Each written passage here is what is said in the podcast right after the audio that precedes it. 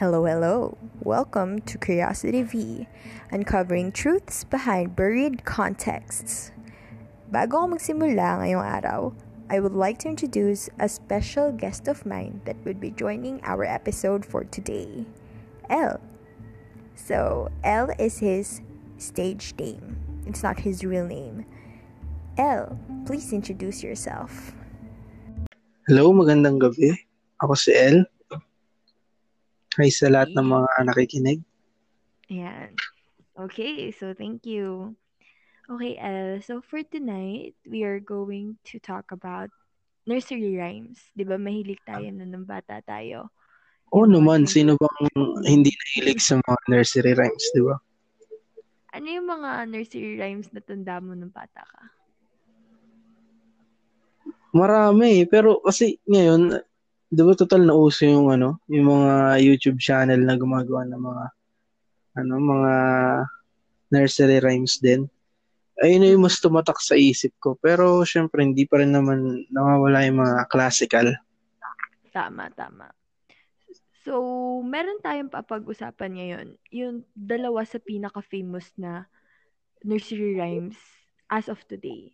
So, pwede mo bang kantahin yung Humpty Dumpty? Hindi ko masyadong alam yung tono niya, pero di ba parang ganito yun?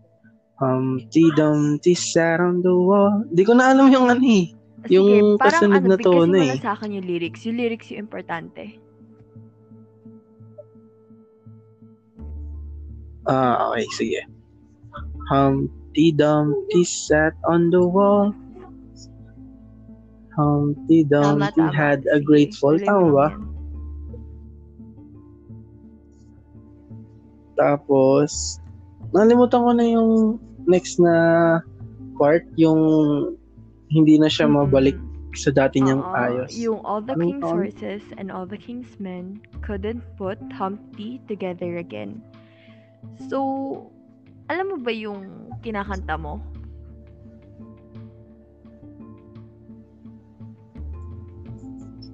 Lalo, ano, ginagamit ko siya minsan lalabay kapag ka papatuloy ko yung kapatid ko or ayun, mga naririnig ko sa ano.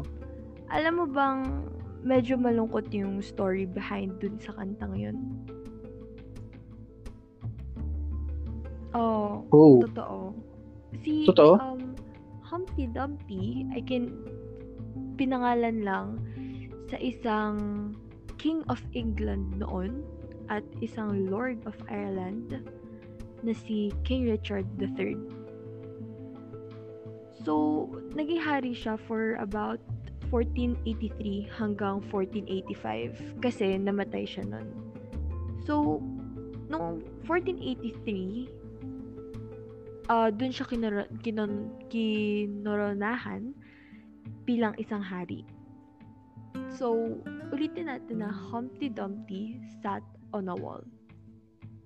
Natandaan mo ba kung ano yung pangalan ng horse ni Humpty Dumpty?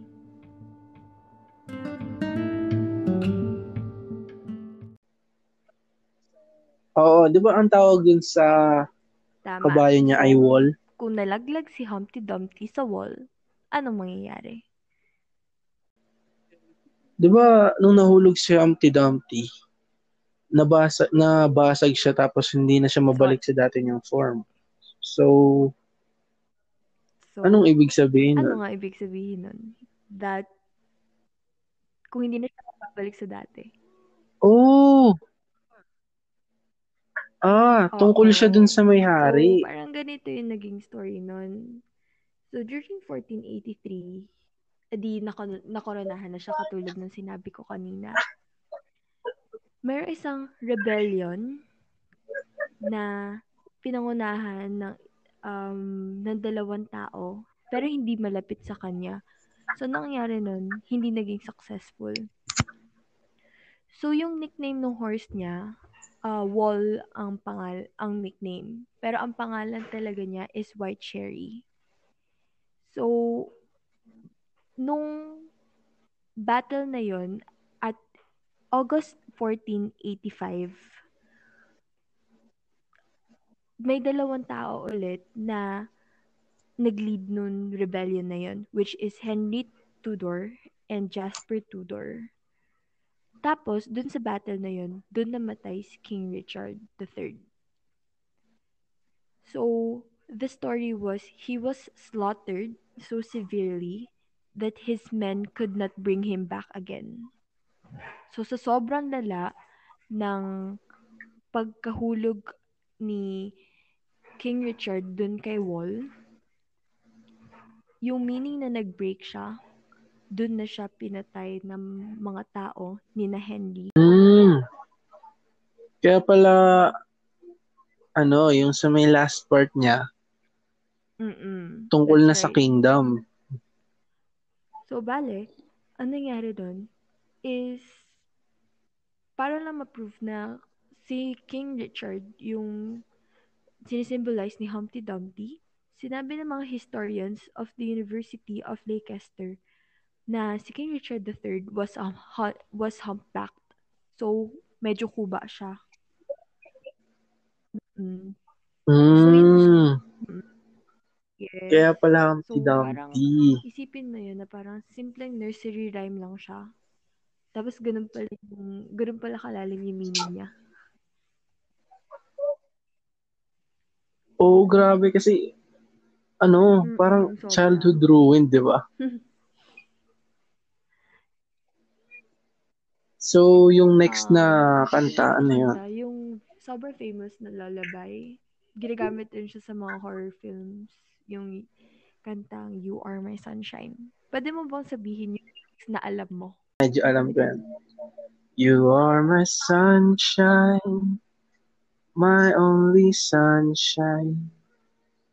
You make me happy when stars are gray. Tama ba? Mm-mm. Ayun. You never know, alam ko. dear, how much I love you. Please don't take my sunshine away.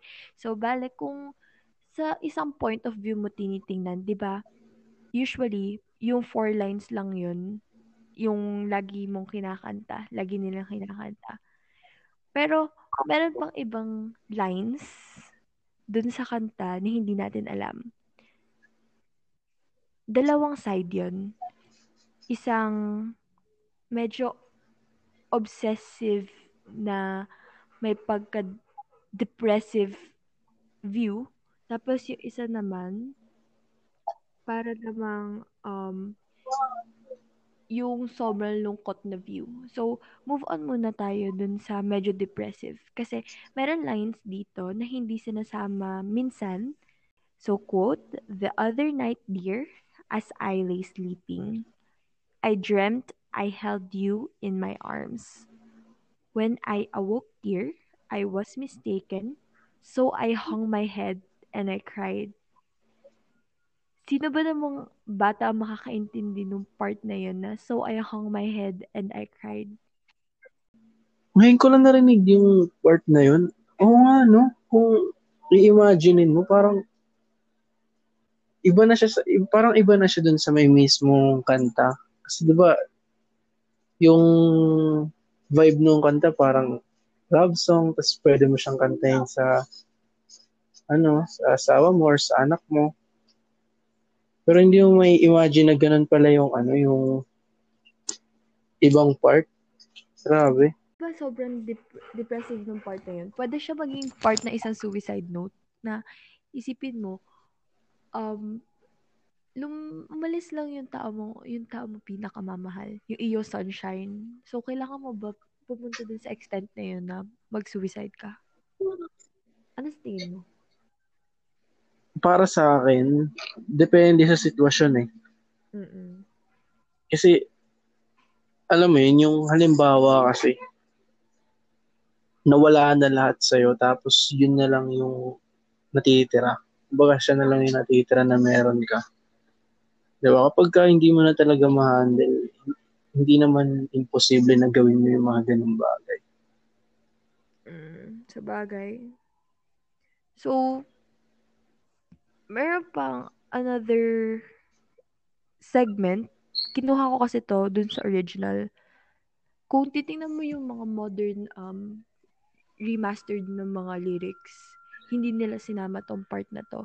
Ito naman yung part na, alam mo yun, yung para ba umalis na lang siya bigla. Hindi siya kinuha sa'yo, pero umalis na lang siya bigla. So, so, yung lyrics niya, ganito yung dating. You told me once, dear, you really love me, that no one else could come between. But now you left me and loved another. You have shattered all my dreams. Parang alungkot lang. Parang Oo. ang saya, ang saya nun, yung ano, yung, yung original nito, sobrang saya nung tono. Hmm. Parang sinisimbolize niya yung mga tao na masaya sila pero pag pinag-aralan mo, hindi pala sila okay. Ang lungkot kasi, alam mo yun, yung in-include niya dun sa may kanta na yung yung minahal niya yun yung parang naging buhay niya yun na yung yun, yun yung naging source of happiness niya. Tapos nung nawala pinaramdam niya rin na kung sa through song naparamdam niya kung gaano kasakit. 'di ba kasi talent yun 'di ba kung matat paano mo matatransfer yung feelings mo sa ano isang art form so Mm-mm. ang galing niya dun sa may part na nasingit na napasok niya yung ganun klase ng vibe. Mm-mm. Pero naisip mo yun na parang lahat ng kanta, oo, aaminin ko, lahat ng kanta, syempre may backstory. Lahat ng kanta kasi may inspiration. Oo, ano naman. Mm-mm. Pero yung parang isipin mo na meron talaga siyang yun as in mas malalim na, na meaning na kinakanta natin dahil maganda yung vibe, maganda yung melody kapag inaral mo na. Oo, kasi alam mo yun, yung madalas kasi, di ba, normal, lalo sa ating mga Filipino, kapag ka kumakanta tayo ng mga kanta na narinig lang natin, nakafocus lang tayo dun sa may, ano, sa may tunog, sa may flow ng kanta, sa may vibe na binibigay. Pero hindi tayo masyado nagpipay attention sa story na binabahagi ng kanta. Mm-mm. Kaya kapag nalaman natin yung totoong kwento, nag-iiba yung tingin natin dun sa may kanta na yun. Parang kwento na siya sa atin, hindi na siya basta kanta na lang. Oo, tama, tama. So, parang ang, um, ang segment na to ngayon, ah, gusto lang natin na parang pag-aralan natin yung, ah, yung pag-compose nila ng mga lyrics. Kasi, minsan, baka hindi natin alam, nakaka-offend na pala tayo sa kanila. Hmm, tama. Kumbaga may gusto lang akong sabihin. Ah, sige, ano yun? Kasi total, ito na rin yung topic.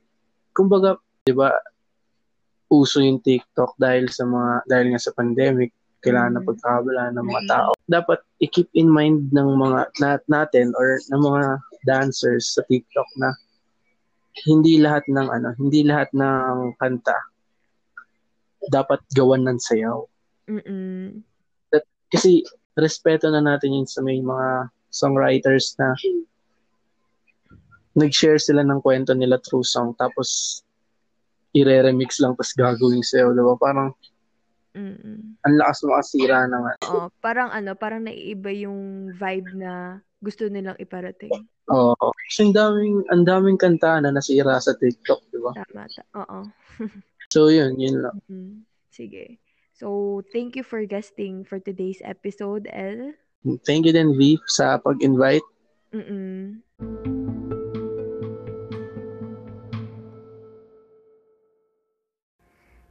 So that is the end of the episode.